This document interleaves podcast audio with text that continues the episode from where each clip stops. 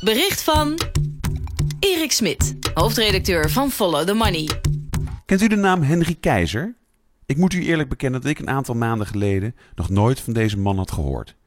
Keizer is de voorzitter van de grootste en machtigste politieke partij van Nederland, de VVD. Binnen zijn partij staat hij als een joviale, succesvolle zakenman bekend. Iemand ook die de touwtjes strak in handen kan nemen. Afgelopen weekeinde onthulden we op Follow the Money hoe deze man zich ten koste van de meer dan 135 jaar oude crematievereniging, de Koninklijke Facultatieve, wist te verrijken. Keizer wist in 2012 voor een schijntje het bedrijf over te nemen waar de vereniging eigenaar van was. Dat bedrijf is wereldwijd actief in de crematiebusiness en had in dat jaar een omzet van 106 miljoen euro. De accountant van het bedrijf schatte de waarde op 31,5 miljoen euro in. Samen met zijn drie zakenpartners wist Keizer het met een investering van 30.000 euro in handen te krijgen.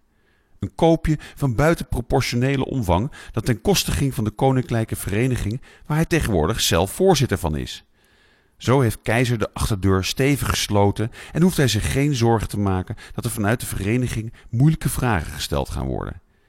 Keizer plunderde zo een vereniging om er zelf beter van te worden. En deze man is dus de zeer invloedrijke partijvoorzitter van de VVD. Het lijkt mij logisch dat Mark Rutte eens goed gaat nadenken of hij nog langer een plunderaar aan het roer van zijn partij wil laten staan.